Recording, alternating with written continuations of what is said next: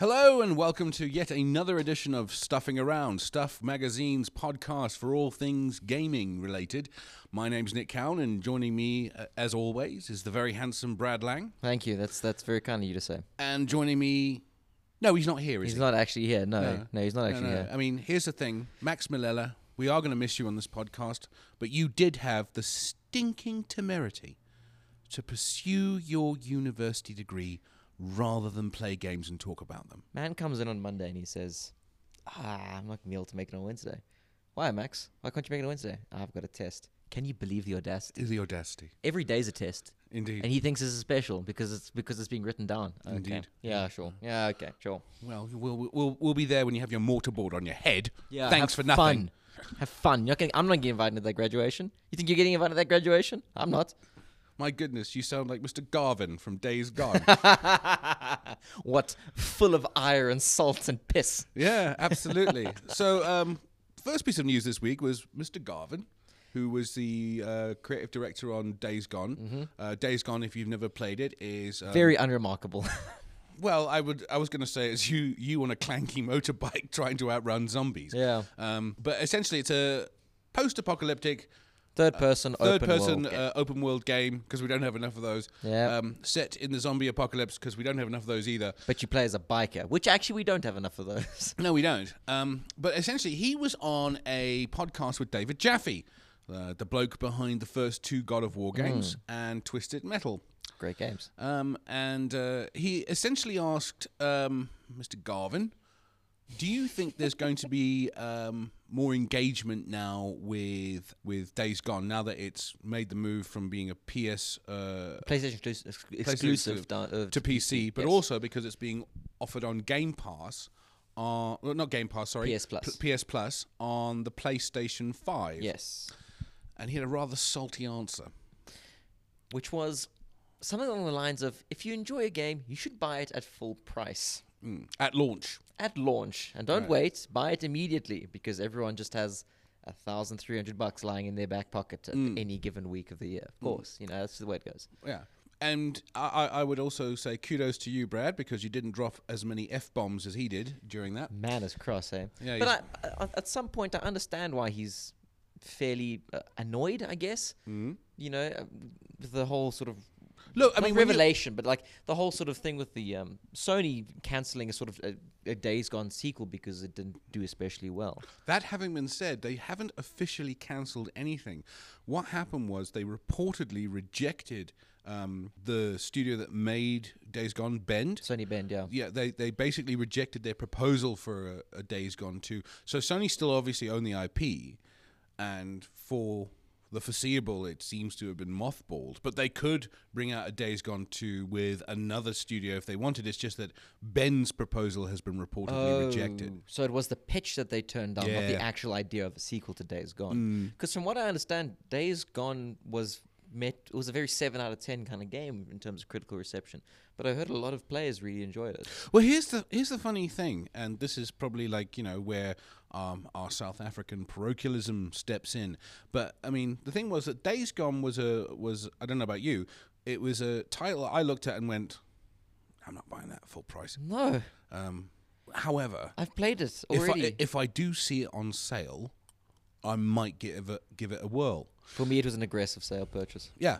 And the thing is, is that I would be going into video game shops and checking out the PSN store, and that thing didn't come down in price for like a couple of years after it was released. Mm-hmm. Yeah, And yeah. you just started thinking, actually, maybe this is better than I have been led to believe because it's still selling at full price. Yeah. It's kind of like the little zombie game that could, you know? That having been said, um, I think that it is quite arrogant of someone to say, here's a new IP, buy it at full price or shut up. Yeah, it- it's very mm, yeah. the- Especially when word of mouth is doing what it's doing. I mean, you, you take, for example, Dead Space, right? That was a new IP, right? But that did quite well for a horror game um, being released as a new IP. And that's because of word of mouth, because loads of people played it and said, listen, you need to play this game. you, you need to play this game. This is really, really good. I didn't see any sort of um, group of people online going, you really need to play Days Gone. Yeah. You know, Because but it was a thoroughly average game, right? It's it's well, it- it you was- haven't it was a- played it, so you can't say that. I've played about two hours of it. Have you? I played okay, about well then two you can. hours. played about two hours of it, and I was like, I've played this before. This is this is this is, isn't an especially original game. Hmm. And you're right in saying that like I wouldn't um I wouldn't pay full price for it. It's very I think it's it's it's very expectant. It's Hmm. like uh, t- to think that the world needs to give you money for a new IPA that's not tried and tested, that's not trusted. Hmm. You know, day one. You know, it- it- that's a, it's a, it's an attitude that's very. It doesn't sit right with me. I think it's an attitude of people who exist within the industry and Mm. sometimes forget what the audience is doing. Yeah. Um, I mean, I, I wrote an article about this and about several other sequel, uh, several other games that um, probably need sequels. I probably won't get a probably sequel. won't get them. Um, but I remember being in um, 2010 in Microsoft's um, huge booth in E3, and we were doing an interview with um, Cliff Blazinski Mm. because uh, Bulletstorm was on the shop floor. And I mean, obviously, I'm paraphrasing because I don't have the audio, but he said something along the lines of this. Like, someone said, Is Bulletstorm the start of a new franchise for you guys? Mm. And he went, Well, we don't know. I mean, the fact of the matter is is that you know it, it, it's all down to the interest of players and all down to that if that interest translates into sales Yeah. then we know we have the starting block for a franchise or not i mean he said like he said how arrogant would you have to be to come on stage at e3 and say yeah this is the start of a franchise like the fans will tell you if it's the start of Yeah, a franchise exactly. bro Yeah, like you have no seriously. say in that. Yeah, you know, and it also the the, the the the quote from Cliffy is that he's fond of saying, which is like the the last sequel they make in Hollywood is the one that doesn't make any money, Yeah, and that you know that that might be you know taking the art slash medium gaming that we all love really down to the bottom line, but but un- too commercial. Yeah, but unfortunately it is. so that's the way it goes. It's it's the, it's the bottom line. it is the bottom line. Right. So that was the news that we reported on this week. Yes, some salty news. some salty news. Um, and because no one sent us any code for any new games, Well, Oh, because there aren't many new games. because there aren't any, um, we've been exploring our back catalogs. So you've been playing Resident Evil I've 7. been replaying Resident Evil Seven because I played Resident Evil Seven back in 2017 when that game launched. Man, that game is four years old. Holy shit! And yeah, I've been d- preparing for Resident Evil uh, Eight Village. you know. Uh, I'm a fairly new, f- massive, major fan of the Resident Evil franchise. Last year in 2020, when the world ended, I decided, cool, there's a pandemic going around. I'm going to play every single Resident Evil game Wow. in order, and I did. I got through every single one of them in order in the span span of about four months. and this was the first time you played them. First time I played all of them, you know, I, I, I got my hands on. No, but when did you first play the first Resident Evil? I played the very first Resident Evil. Ah, probably about 2012, Right, so quite a while back. quite a while back, and and I- I went. And back did you play it on the PlayStation, or did you? No, I play played. I played the remake. the version. HD remake. Played the HD remake because that was that's the one on Steam, Yeah, fair enough. and I don't have a PS One that I'm going to go and dig around for. So I did a complete playthrough, and I was like, eight. I'm going to get ready for eight. Replay seven. Game rocks. That Mm. game is utterly immaculate. Has to be one of the greatest horror games of all time. No, it is. It's it's. I mean, I remember reviewing it for uh, a site that I worked for back in well when when it was released, and I remember the first line of my review was Resident Evil Seven Biohazard is genuinely scary, It is. and it's worth mentioning that because Resident Evil games haven't been scary for quite some Oh, time. Very long time. You know, Yeah. roughly roughly when Resident Evil sort of four came around, they started pivoting more into sort of action rather than the horror that um, was permeated in the first. That three. having been said, Resident Evil Four was quite scary. That's what I'm saying. Resident Evil Four I still had those those, those elements of. Um, I don't think it's scary. I think it's tense. Um, whereas like five and six weren't tense in the slightest because you just drop down, you have a grenade launch to start, and you just decimate everything. But Resident Evil Seven goes like a completely different direction. You know, yeah. If anyone who hasn't played Resident Evil Seven, it's a completely new character, completely new setting. You know, for It's the first person. it's first person, which is a massive change for the, for the franchise. In fact, I would say that like the the sea change in Resident Evil Seven is about as big as the sea change from God of War Three to God of War. Yeah, no, it's huge. It's it, if you could if someone hadn't told you you were playing a Resident Evil game, you would have thought you were playing a PT clone. Well, I suppose it is a PT clone anyway, but still. I don't think it's a PT. Okay, clone. maybe not a clone, but it's pulling a lot of influences clone from e- PT. essentially you ape everything that you know, Yes, source no, no, material no, does. clone- clone is the wrong Dante's word. Inferno is a God of War clone. Clone, yes. The first Saints Row is a GTA clone. I, I'm sorry, Resident Evil Seven. You're is right. not a clone That was that of was the wrong anything. that was the wrong term, but it, but it is ta- very clearly taking a lot of inspiration from the direction that Silent Hill was clearly In- going to push indeed. into Well, I mean, before before everything. before went- Konami told Kojima, "You're rubbish," Yes. and he went, "Fine, I'm taking my ball and going home." anyway, Resident Evil Seven. yeah. Did you play it with VR? No, I haven't played with VR yet. You know 'cause you I'm have not- the I'm VR not- I set. know. I, yes, but I'm not. I don't have it you on too PlayStation. chicken? I'm too chicken. I don't have it on PlayStation. I have it on PC. Um, it's staggering how well Resident Evil works when you cut away all of the lore that's attached to Resident Evil. Mm. Because the I think one of the biggest drawbacks and the reason I wanted to play all of them was there is so much. s- There's a weird amount of story, convoluted Mm. nonsense, I should say, that goes on in between games. And Resident Evil says no we won't. And just cuts it all, puts you into a weird house in Florida, and just lets you d- explore it in a way that's very reminiscent of the first game. It's like a weird mansion, except it's not nice. It's falling apart and filled with bug woman and a man who sh- gets- shoots himself in the face and grows his head back. It's unsettling, is what it is. Uh, No, it's in, it, it's that's a really good way of describing it. It's a really unsettling game, and it unsettles you right from the beginning because, like, I mean, I, I, I remember starting Resident Evil Seven. You get out the car, you walk up the driveway.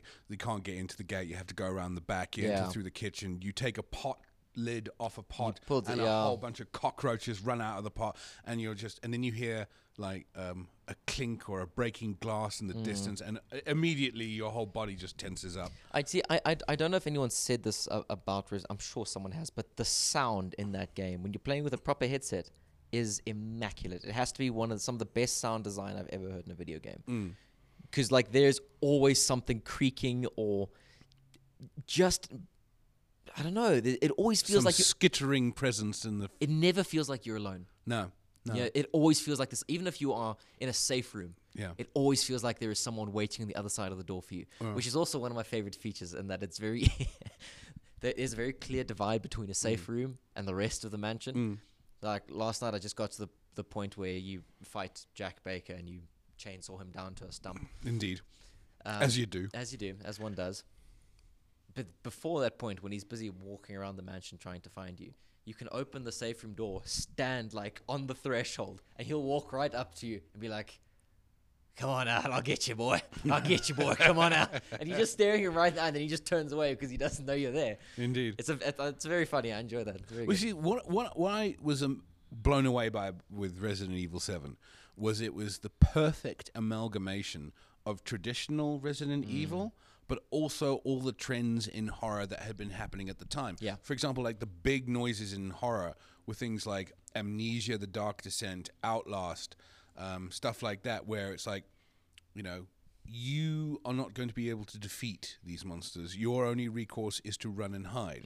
Whereas the same at the same time, Resident Evil has always Giving you a way to fight back. yeah, giving you a way to fight back.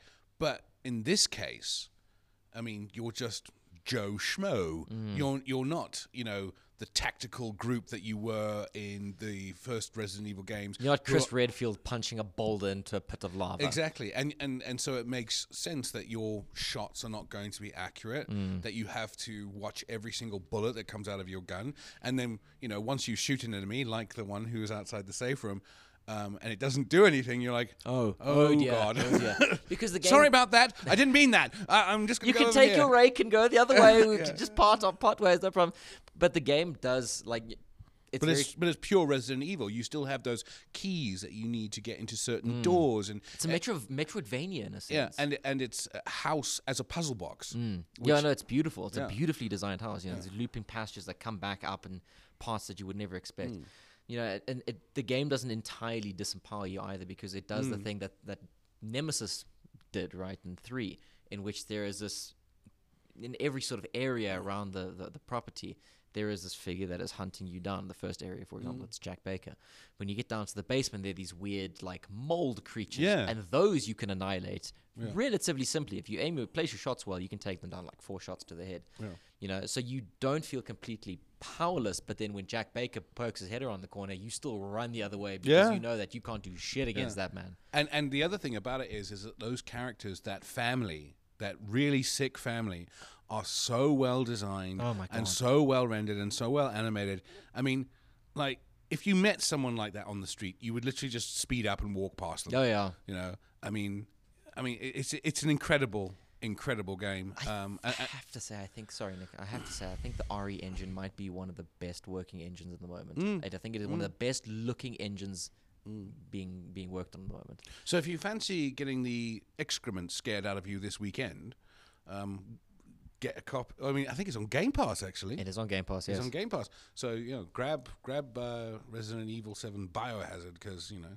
Speaking of sound, you're absolutely right. I think that sound plays an incredible part in Resident Evil Seven. I think the only games that I've well, the only game or couple of games I've seen that can compare with Resident Evil Seven was Dead Space. Mm, that, well, Dead Space is- that was very intentional with its sound design. You can hear it as well. Oh yeah, yeah. Here's a here's a here's a here's a thing about Dead Space you might not know. Um, did you ever hear of the Sting Bucket? I think you might have told me about this. I'm not sure. Okay, so the sting bucket essentially in Dead Space was okay. Imagine you're wandering down a darkly dank lit corridor in Dead Space. Is there any other kind? Nope. And you just hear like a tinkling in the distance, or you hear like a shudder on a violin, like, and that tees you up to like something's coming, something's coming Yeah. right? And let's say you get round there and you die, right? You reload from the same space. What the sting bucket was was essentially a sound bank that sp- that randomly spun out sounds.